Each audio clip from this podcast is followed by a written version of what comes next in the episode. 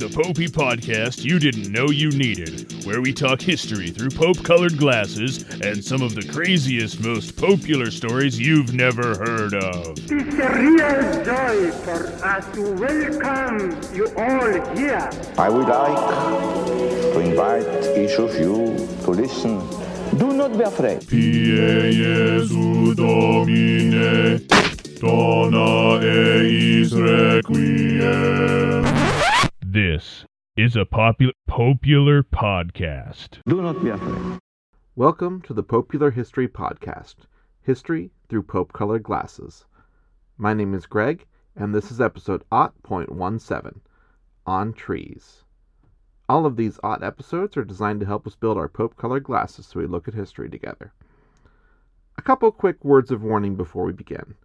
Uh, first off, I'm pretty sure I'm sounding pretty gunky, but I'm going to try and do this all in one session so at least I'm consistently gunky for this episode. I can't really put it off more because, well, then I'll be out of time. Second note I'm pretty sure I have a general warning that all my podcast episodes frankly discuss historical events and so should be considered PG rated rather than G. Uh, but I'm going to go ahead and elevate that warning for this episode to PG 13. Uh, don't get too excited. This isn't going to be Judges 2.0 and it's kind of a narrow call sort of thing.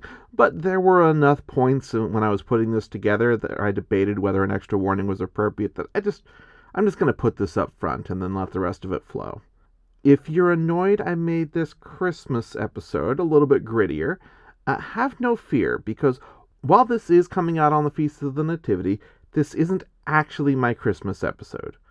With my rather brilliant planning, if I may say, my real Christmas episode was actually the last main episode, 0.16, and it was very Christmassy and about as family friendly as history gets.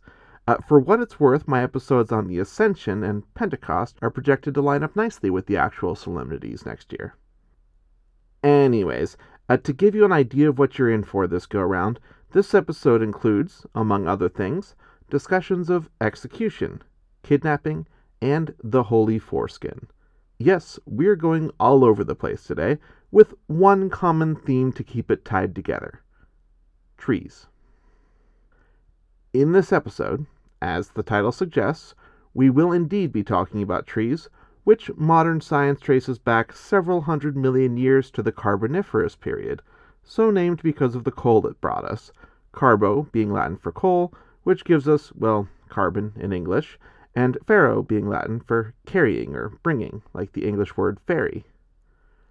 So, the era that gave us trees is named after the trees themselves. Okay, along with other assorted plants which turn coal into other fossil fuels. Discussions about the carbon cycle and its implications we can save for another day, especially given that this podcast doesn't tend to go by modern science. Our Pope colored glasses tend to favor the traditional view that trees were created in the Garden of Eden on the third day of creation. You know, the day before God created the sun. So there's none of that uh, carboniferous business, please. Now, before all the climate change enthusiasts in my audience get all hot and bothered about me generally dismissing science on this show, I should note that there is a strong tradition of the Vatican pursuing fairly environmentally friendly policies, including a project that would have earned Vatican City State a place of honor as the first carbon neutral country in history. Or at least the first carbon neutral country since, you know, folks started caring about such things. I mean, I'm pretty sure it wasn't too hard to be carbon neutral in the years before burning fossil fuels was a regular occurrence. Uh, but then again, I suppose deforestation generally isn't a carbon neutral approach to things. Anyways, you probably noticed I said it was a project that would have made the Vatican carbon neutral, implying that it didn't. Mainly because, well, it uh, didn't. It turned out to basically be a con and the Vatican Climate Forest, announced with such pomp in 2007, never materialized. Not a one of the proposed trees was ever planted, and, it seems, the guy in charge, well, I won't go into detail because he seems like the lawsuit happy type. Anyways, a Pope Benedict pivoted to having the Vatican go solar on the roof of the Paul VI audience hall. Uh, it wasn't enough to reach that uh, coveted carbon neutral country milestone, but it was a lot more effective than planting zero trees in Hungary. Okay, so enough about the widely theorized trees of the Carboniferous and the non existent trees of the Vatican climate forest. How about some trees that definitely existed? Oh? No? Wait, not yet? You want some more peripherally existent trees? Okay, well, how about we revisit those origins of the Christmas tree and talk about how, though there's a Victorian era rumor about those conifers coming via St. Boniface, there is no evidence of that from within a thousand years of the lifetime of St. Boniface, so I'm calling shenanigans. I, that didn't happen. Sound good? Okay, I'll put a link in the show notes if you don't believe me or want to dig deeper on that. Again, St. Boniface, Christmas trees. No, not related. One Christmas tradition I didn't go over last episode is the Jesse tree, named after Jesse, the father of King David, which is designed to emphasize Jesus' genealogy and the ties between the First and Second Testaments. And granted, the transition between Judaism and Christianity is a lot messier than a simple Jesse tree may lead one to believe. Let's paint a scene. Bologna, June 23, 1858. Night has just fallen on the Mortara family when there's a knock at the door. It's the Carabinieri, the military police, acting under orders of the local Inquisition. The parents are informed that their six year old son is to be taken from them and raised as a Christian, as he has been secretly baptized. The next day, young Edgardo Levi Mortara was officially taken from his parents to be raised by the Pope himself. No, this isn't fiction. This is a thing that actually happened, and in modern enough times that the news broke through telegraph wires across the world. The Papal States were winding down at this point, and yes, there's going to be lots more on those later if you're already lost. Think about them as the predecessor to modern Vatican City, but they were across much of Italy.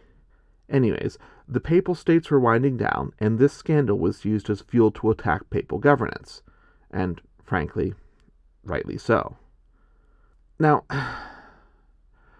Pope Pius had his reasons. Um, sometimes people like to pretend in situations like this that it was all, you know, purely cynical and there's no possible, you know, faith based motivation. But honestly, in the end, I think Pius thought he was doing the right thing here. He wasn't, but he thought he was. So let's go ahead and put on our Pope color glasses and look at those reasons. And we're going to get uncomfortable because while plenty has changed in the last 150 years, the underlying logic used here could still apply, as the Catholic Church still accepts the validity of baptisms performed even against the wishes of the parents when a child is in danger of death. We'll cover this in more detail in a couple of episodes, but fundamentally, the point of baptizing an infant when they're in danger of death is so that they can go to heaven rather than being damned by that pesky original sin we talked about all the way back in episode 0.1. In the Mortara case, young Edgardo had been gravely ill when the family maid had secretly baptized him, for the good of his soul in her view, and ultimately also in the view of Pope Pius. Remember, we've still got those Pope color glasses on. Now, the maid didn't tell the parents about it, but she did eventually tell the friendly neighborhood inquisitors, since yeah, that was part of life in the Papal States. The inquisitors followed church law. They were most likely operating at a level below Pius's direct command initially, although he certainly was very much involved in the end when he decided to personally raise the boy himself. The logic behind taking a child from his very much alive and capable biological parents was that they were, in essence, actually not capable after all since Edgardo was a Christian now. And Jews couldn't be expected to raise Christians, now could they? It's the best thing for him, guys. Best thing for everyone. Though Pius's personal adoption of Edgardo stands out, the overall case was not that abnormal. In the 19th century, child mortality was quite high, and very many Jewish households employed Christian maids. The possibility of such a baptism by one of the Christian maids for one of the Jewish children was apparently real enough that many such maids were asked to sign a document upon leaving service indicating that they did not baptize any member of the family during their tenure. By the time the Papal States finished collapsing, and it was then possible for Edgardo to return to his family, the 19 year old had no desire to do so. Edgardo was ordained a priest two years later, also receiving a trust fund from Pope Pius, who considered him his son, a relationship by which all accounts Edgardo, by this time, accepted. He considered his parents good, but uh, likely damned as Jews, and they never reconciled.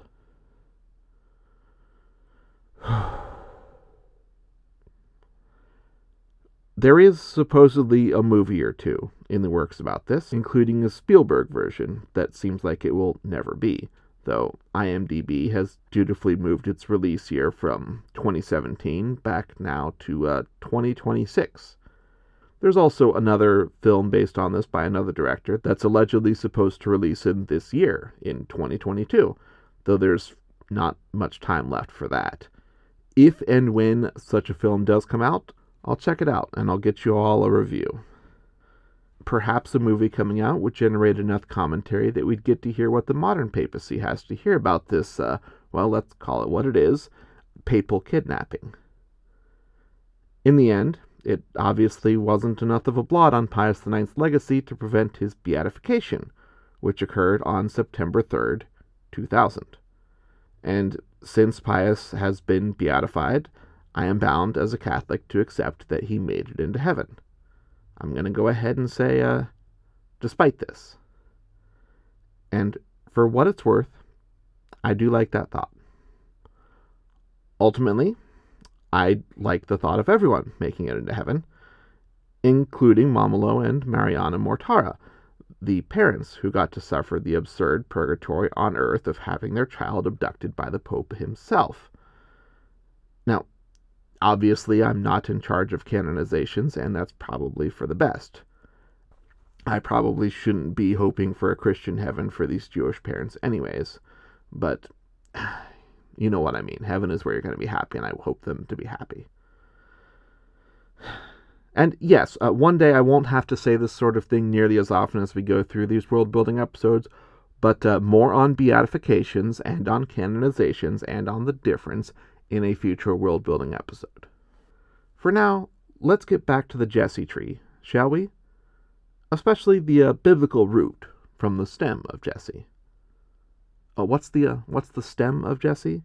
Why, that's the house of David, of course. You know of episode 0.5, the House of David fame. Future Greg, that was episode 0.4. Why is it Jesse and not David then? Because Jesse was David's father, and so when Isaiah talks about a shoot from the house of Jesse, it's referring to the house of David, right down to uh, Jesus. It just so happens, according to the genealogy that helps get the ball very slowly rolling in the Gospel of Matthew. A genealogy which I very sneakily included in that recent supplemental as one of the Bible passages we've covered so far, even though technically we haven't actually done that part yet. It just made everything fit better that way. And really, it's not like it's a huge reveal that Jesus is of royal blood, is it? I mean, I suppose in a way it was a big reveal for Zombie Herod. That's kind of why he freaked out. But Zombie Herod freaking out is no big deal, as Jesus has plot armor right down to Joseph getting a specific divine warning to flee to Egypt, so that baby Jesus survives to save not only the Jews, but everyone, right? Remember the story from last episode?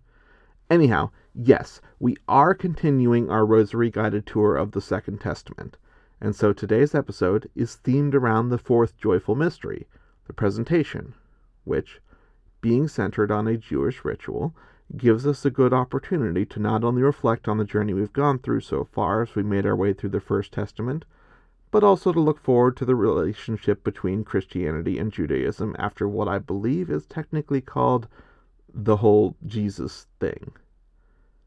As you may have noticed from the uh, papal kidnapping story, it's not a particularly smooth ride. And I suppose this is as good an opportunity as any for me to remind you that yes, I'm going to be continuing to use the terms First and Second Testament rather than Old and New Testament today, as a small way of pushing back on resurgent anti Semitism. It's not so much out with the old, in with the new here, or the new fulfills the old, which is hidden in the new. That's a statement which sums up the traditional view of the relationship between testaments. But really, I'm going more for it's important to consider the likely consequences of my words and actions in the light of history. Because, boy oh boy, do we have plenty of history of Jewish Christian relations to draw from. Now, this episode is one that has a higher likelihood of later revision than usual. I've done a decent amount of prep work, including listening to not one but two relevant podcasts that I'm happy to recommend to you, namely The Jewish Story by Rav Mike Feuer, which is honestly fairly forgiving towards Christians, and the Jewish History podcast by Rabbi Yaakov Wolbe, which is uh, less so. Both those are linked in the show notes, by the way.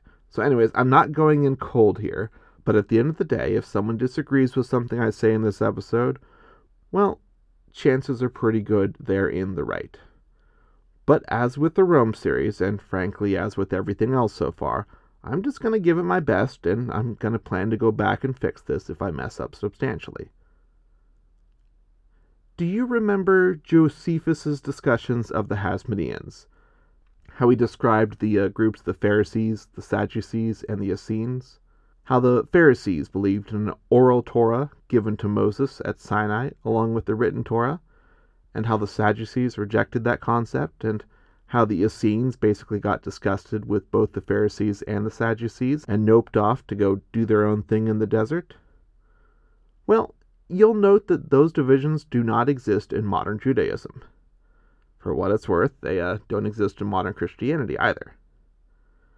In the end, from what we can tell, Modern rabbinic Judaism appears to descend from those Pharisees Josephus describes, and hence includes the concept of the oral Torah given to Moses alongside the written Torah at Sinai.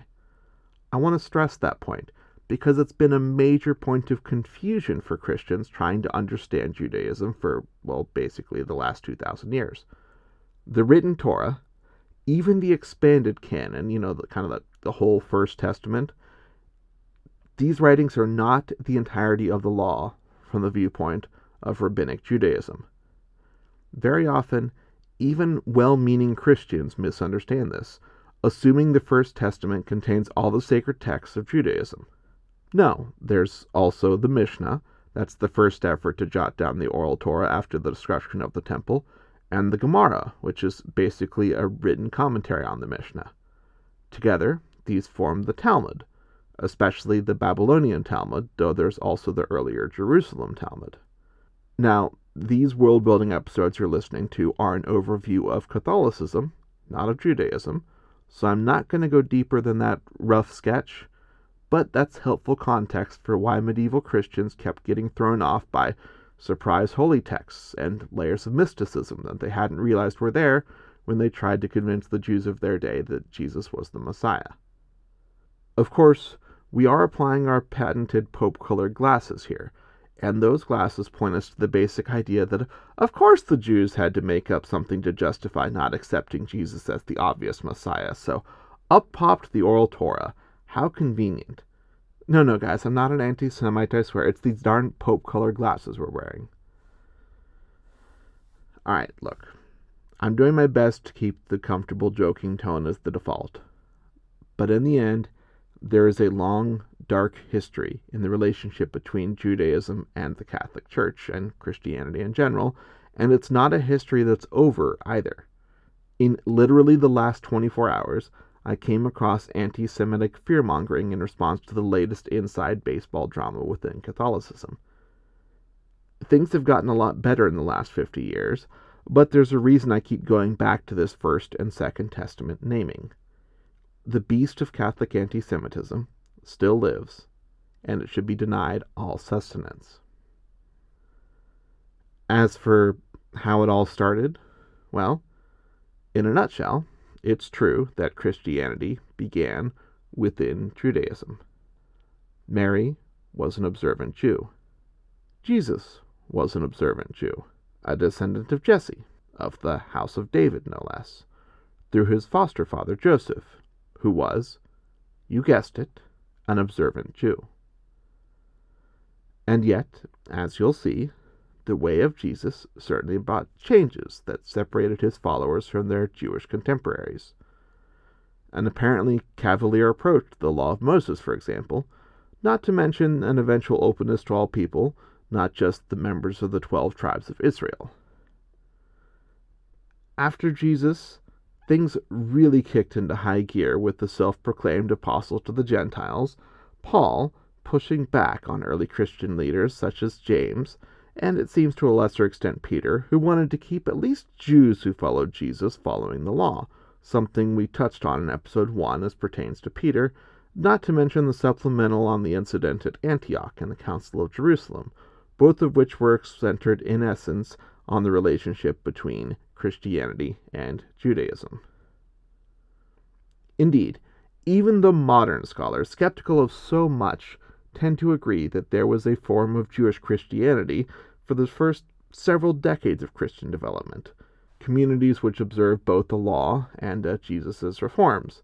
That Jewish Christianity took increasing lumps as Jewish revolts against Roman dominance sprung up and were violently suppressed, not only with the famous destruction of the temple in 70 AD, but with an even more thorough crushing and displacement after the gigantic Bar Kokhba revolt racked Judea from 132 to 136.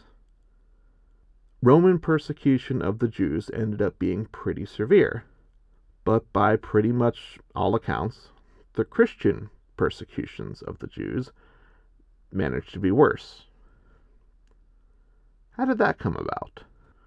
Well, the earthly fate of Jesus certainly played a role, if you'll forgive me calling it that to keep up some pretense of avoiding spoilers for folks who somehow don't know how the Gospels turn out. Suffice to say, there's a part in the Gospel of Matthew where, well, quote, and all of the people answered, his blood be on us and on our children. End quote. That's Matthew chapter 27, verse 25, for those willing to brave spoilers. Suffice to say, there's a specific blood curse interpretation of that verse and the surrounding events that has given anti Semites in and around Catholicism cover for millennia. Going back to the, you know, for what it's worth category, the Council of Trent put the blame for Jesus' death on sinners generally, not on Jews especially. And, in addition, the Second Vatican Council specifically rejected the gross notion of collective multi generational guilt for deicide to be borne by the Jewish people as a whole. But in the end, things got, well, bad. And there's no excusing it. Nor is there any excuse for covering for it or for refusing to apologize for it. There is a certain subset of Christians, and it seems especially of Catholics, who say they are tired of apologizing for the wrongs the church has done through the years. To which I say, tough cookies. We did plenty of wrong, and if we end up apologizing for the Inquisition and all else until kingdom come, so be it. Apologies heal rather than hurt, and they remain due, as the Church should have done better. I'm not going to go deep into talking about the Inquisition today, apart from noting that technically it had no jurisdiction over Jews or any other non Christians, though those lines were blurred, and many Jews who had been forced to accept baptism under torture and or pain of death ultimately were burned or otherwise executed for their continued preference for Jewish customs. That was bad and wrong. But I'm not going to dwell on that topic because that will be a sufficiently meaty topic for its own series one day, most likely, in the post world building era if we ever actually get there. Believe it or not, though, the Inquisition was actually more of an early modern thing rather than a medieval thing. In the Middle Ages themselves, except towards the end, the attitude was generally not so much convert or die as it was can't sit with us. You see, the general medieval Christian view was not that Jews were good. After all, they had rejected the Messiah when he came to them, despite all the prep work God had put into them as the chosen people. It's these Pope colored glasses again, guys. Not me personally, I swear. Anyways, it was nevertheless seen as an important thing to keep the Jews around and more or less under the boot to show how God doesn't favor you if you don't follow Jesus. Keep them as a cautionary tale, if you will. Ew, yes, but in general, it did allow the Jews of Christian Europe enough leeway to carry on, and in some cases, even to famously prosper, given that the early medieval church was pretty serious about not allowing folks to charge any interest on loans, as that would be the sin of usury. That understanding has since had a dramatic shift, and I know a few Christians who would think twice about seeing interest rates as part of regular life, but that's another story for another day. For today, it's useful to know that the Church had no jurisdiction over unbaptized Jews, and so the ecclesiastical prohibition on usury was not binding on Jewish merchants, who were therefore able to be a lot more successful than folks who did have to navigate with a fairly obvious financial handicap. In the end, this situation did help enrich some Jews, but it also helped solidify stereotypes about Jews as greedy bankers controlling things behind the scenes, uh, not to mention antagonize the whole relationship. now, considering Jews tended to either wind up in ghettos or completely expelled by the end of the Middle Ages, uh, not to mention being targets of various pogroms through their long history, well, the shadowy Jewish conspiracy myth is a persistent old myth that even survives into our old times, but it is fundamentally a myth. It's certainly one known to vomit up poisonous fruits such as the Shoah, or the Holocaust if you prefer, though uh, Pope John Paul II, the Pope who most directly addressed the topic, did prefer that Hebrew term, uh, Shoah. Of course, it's all well and good to have Pope John Paul II mourning things in retrospect, but what about the Pope at the helm at the time of the Second World War? the Pope who actually was instrumental in setting up the original diplomatic ties between the Holy See and Nazi Germany. What about Pope Pius XII, who some call a saint and who others dismiss as Hitler's Pope? Well, I'm uh, definitely going to be saving that one for some future content. For now, remember like how I started talking about trees? Like I was pretty absurdly literal with the tree takes, and then we got analogous for a while, but a whole lot darker. Well, let's get back to literal trees, but keep just a tinge of that darkness. Let's talk about Jesus' surprisingly strong stand against fig trees. Especially that time when the creator of the universe was all like, oh yeah, F this one fig tree in particular. In both the Gospels of Matthew and Mark, Jesus curses an actual fig tree that does not bear fruit. And in the Gospel of Luke, there's a parable he tells about a barren fig tree. In all three cases, there is context that seems to support an interpretation of these instances as being an analogy for how, in the view of the Gospel authors, the Jewish people have effectively squandered their status as the chosen people by not ultimately bearing fruit. Now, what is this context, you ask? Well, the story of Jesus flipping out on the money changers in the temple. If you're not familiar with this, check it out along with the other assigned readings in the show notes for this episode. And the assigned readings are all over the place. I just had fun grabbing anything that had anything to do with trees. Why not? The specific sections for the cursing of the fig tree are Mark chapter 11 verses 12 through 25 and Matthew chapter 21 verses 18 to 22 with Luke chapter 13 verses 6 through 9 featuring the following not particularly subtle parable.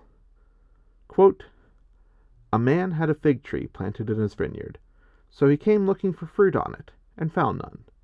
So he said to the gardener, See here, for three years I have come looking for fruit on this fig tree, and still I find none. Cut it down. Why should it be wasting the soil? He replied, Sir, let it alone for one more year, until I dig around it and put manure on it. If it bears fruit next year, well and good. But if not, you can cut it down. You see, it's it's not actually about figs, guys. The figs represent people, and the fruit is doing things. Time is tight, and we'll have problems if we don't. But especially in those gospels where this isn't given as a parable, but rather it's Jesus like actually cursing physically a fig tree. This is an unexpected and kind of surprising episode. Quote Early in the morning, as Jesus was on his way back to the city, he was hungry. Seeing a fig tree up by the road, he went up to it, but found nothing on it except leaves. Then he said to it, May you never bear fruit again. Immediately the tree withered. That's the Matthew version. But you know what? Let's not get too hung up on Christ's oddly well documented anger against this one fig tree in particular, be it parable or not, because our rosary mystery for today is the presentation of the child Jesus in the temple, which means we can briefly introduce the Holy Prepuce. Remember how I described the Holy Family as a bunch of observant Jews? Well, part of that would have involved the child Jesus being circumcised, as described in Luke chapter 2 verse 21, which is significant because that would indicate a certain small piece of Christ's body was separated from the rest. For reasons we'll get into in future episodes, bodily relics have a special significance in Catholicism, but Christ's body is mostly not available for relic hunters to, uh, how shall I say this, uh, create optimistic provenance for, so they had to get extra creative to meet pious demand, often focusing on second class relics like pieces of the True Cross or uh, the Shroud of Turin. More on those later. Or there's also things like the Holy Prepuce, which gave rise to the cult of the Holy Foreskin. Prepuce coming from the Latin for foreskin. Pro tip there. Now, despite it being a big enough deal that Charlemagne apparently gave the prepuce to Pope Leo III at the time of his imperial coronation on Christmas Day of the year 800, by the way, happy 1222nd imperial anniversary, Mr. Charlemagne. Um, anyways, despite that level of prominence in the medieval church, the Holy Foreskin isn't as well known today as things like the Shroud or the True Cross, as the church is basically tired of all the giggling over it through the centuries, not to mention the fact that all the theorized copies are lost. By some accounts, the anti giggling campaign went so far as to ban all discussion of the relic, but I was unable to find an actual document to that effect, and frankly, I doubt that particular piece of the story about this piece of, well, Christ's peace. Okay, I'm actually going to spare you guys the account of an encounter with the holy foreskin by medieval mystic Agnes Blannbekin, in part because I don't want to give this episode more of a content warning than I already have, and in part because I'm a little skeevy about it since our source is apparently her confessor, and that just feels eh, to me, getting hot goss from a confessor. So let's move on. After a single scant verse on Jesus' circumcision, the Gospel of Luke jumps ahead to the key event as far as our mystery du jour is concerned the presentation of the child Jesus in the temple. Like the circumcision itself, this was part of Jesus' initiation to his faith as a young Jewish boy, with Mary and Joseph following the law as laid out in Leviticus chapter 12. Perhaps notably, they opt for the provision established for poorer families on this occasion, they were sacrificing either two turtle doves yes, that's probably where that lyric comes from in the 12 Days of Christmas or two pigeons rather than a full on lamb. Either the wise men hadn't arrived yet, or that gift of gold didn't stretch as far as one might think. Or perhaps some more pious commentary does suggest that the gold was either humbly refused or perhaps soon donated. In any event, Though a descendant of David, Joseph apparently wasn't loaded. Though traditionally he was a carpenter, though the Greek is more generic, calling him a tekton, basically a skilled laborer, which would have probably let him be in a relatively comfortable middle class status, though apparently not like, you know, taking the lamb option for the sacrifice comfortable, you know? Anyhow, this trip to the temple commemorated on February 2nd, which is 40 days after the birth of Jesus in accordance with the law, it was not just about Jesus. Indeed, an older name for the Feast of the Presentation is the Feast of the Purification of the Virgin, i.e., Mary. But uh, why did Mary need purified? Well, because the law said so ultimately. Catholic commentators, and again, we are mindful of the Pope color glasses here, aren't we? Um, Catholic commentators are careful to avoid the suggestion that Mary sinned by giving birth, which, fair enough. I think even non Catholics would tend to agree that giving birth isn't a sin. But in the end, like menstruation, giving birth does result in ritual impurity in Mosaic law, which, mindful of our four Marian dogmas, will avoid confusing that ritual impurity with sinfulness, because Catholic teaching holds that Mary never sinned. Now, technically, the thing that Pius IX was so intent on was confirming that Mary was preserved from original sin specifically, and as Adam and Eve can attest, not having original sin doesn't necessarily guarantee protection from all sin. But then again, I haven't come across any Catholic theologian suggesting Mary sinned at any point. Uh, maybe you can be the first if you put your mind to it, though I have a feeling that that will end with the Pope sighing and then excommunicating you. But hey, if you want to be the impetus behind a fifth Marian dogma, go ahead, sure. Okay, so no sin for Mary. What were the other three again, the other Marian dogmas? Uh, we might as well give a full recap, as we'll be comparatively light on Mary for the rest of Jesus' life, and as we've already stressed, Mary is pretty important within Catholicism. So here's the four Marian dogmas revisited. In the order of their historical definition, we have number one, perpetual virginity, i.e., Mary was a lifelong virgin not just a virgin until her marriage to Joseph. As you might recall, the apocryphal but ancient and frankly fun Proto Evangelium of James was super keen on this idea. In terms of mainstream Christianity, we do have Hippolytus of Rome calling Mary ever virgin way back in the early 3rd century, but uh, we might take Hippolytus as a starting point with a grain of salt considering he was also the first anti pope in history. Then again, he's also a saint. Look, guys, papal history is crazy, and more on all that craziness down the road to be sure. Anyways, by 390, perpetual virginity was well established as St. Ambrose tussled with the heretic Jovinian, and it was further solidified by the Council of Ephesus in 431 going generally unchallenged in the West until the days of Luther and Calvin. And psych, gotcha, because both Luther and Calvin actually accepted the notion of Mary's perpetual virginity, though it wasn't too long before things shifted, and nowadays most Protestants do reject this teaching. I mentioned Ephesus in 431 a minute ago, and that marks the canonization of the second Marian dogma as well. Number two, Mother of God. As I review my notes, it looks like back in episode 0.14 when we last went over these, I see I said I'd cover Mother of God, quote, extensively, end quote, in 0.16, which would have been last episode.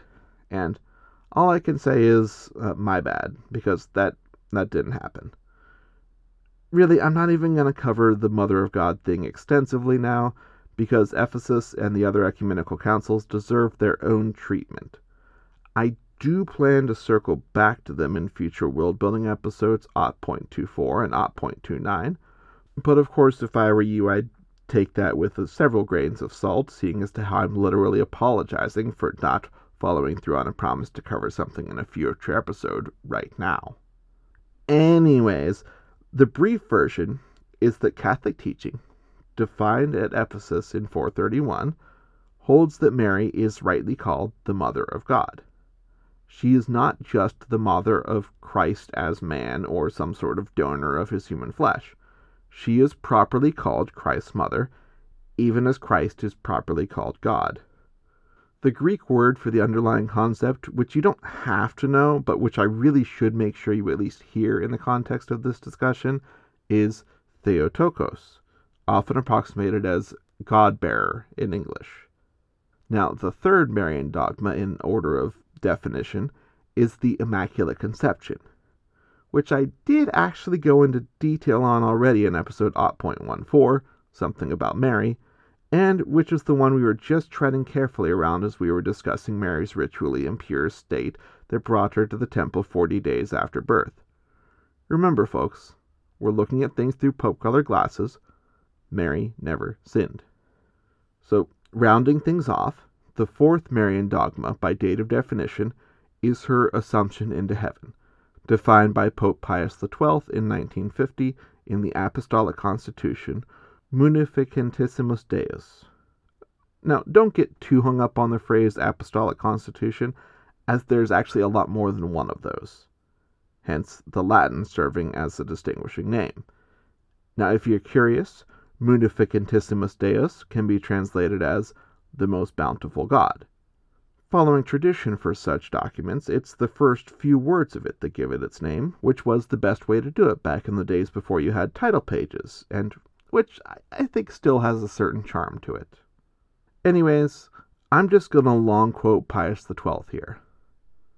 Quote, After we have poured forth prayers of supplication again and again to God, and have invoked the light of the Spirit of truth, for the glory of Almighty God, who has lavished his special affection upon the Virgin Mary, for the honor of her Son, the immortal King of the ages, and the victor over sin and death, for the increase of the glory of that same august Mother, and for the joy and the exultation of the entire Church, by the authority of our Lord Jesus Christ, of the blessed apostles Peter and Paul, and by our own authority, we pronounce, declare, and define it to be a divinely revealed dogma that the Immaculate Mother of God, the ever Virgin Mary, having completed the course of her earthly life, was assumed, body and soul into heavenly glory. Hence, if anyone, which God forbid, should dare wilfully to deny or call into doubt that which we have defined, let him know that he has fallen away completely from the divine and Catholic faith.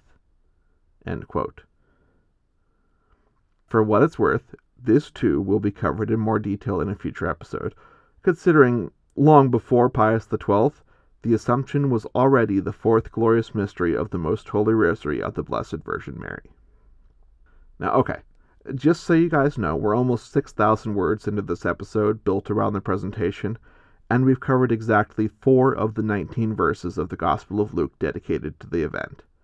That's probably because I spent a lot of time earlier talking about trees and Jews and roots, and we're gonna have some more payoff from that as we go, since the rest of the description of the presentation definitely hits those themes as well.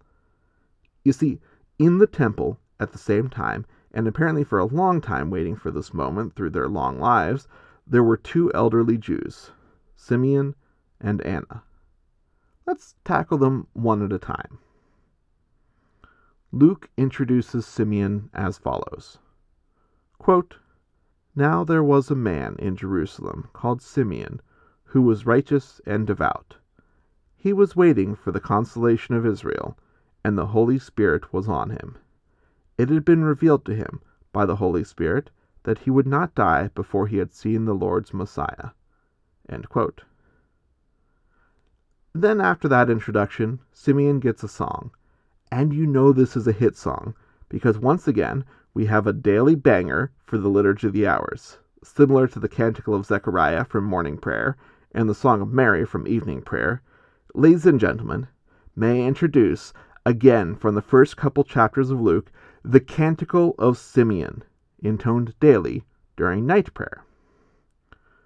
To quote my English translation Lord, now you let your servant go in peace. Your word has been fulfilled.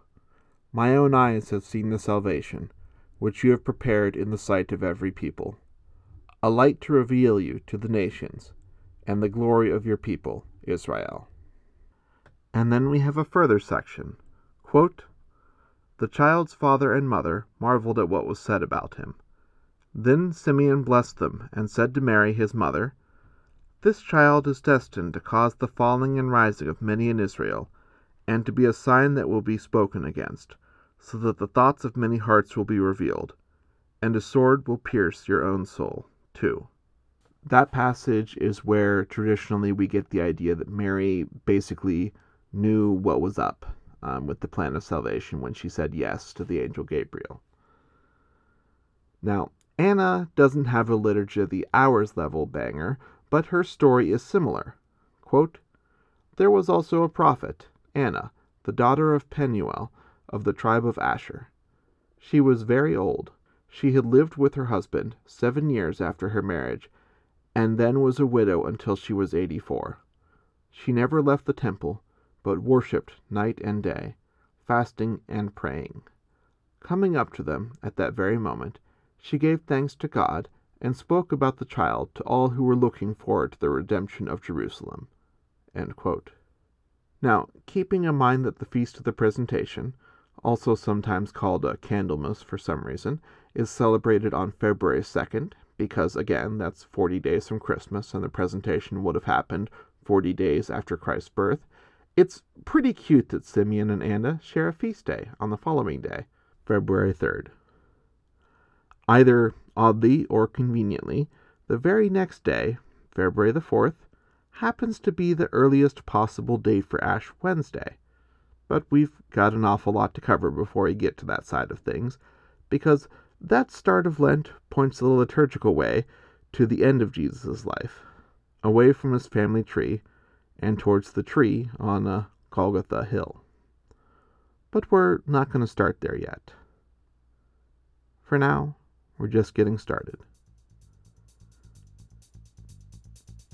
Tune in next week, folks, for episode 0.18 The Model Family.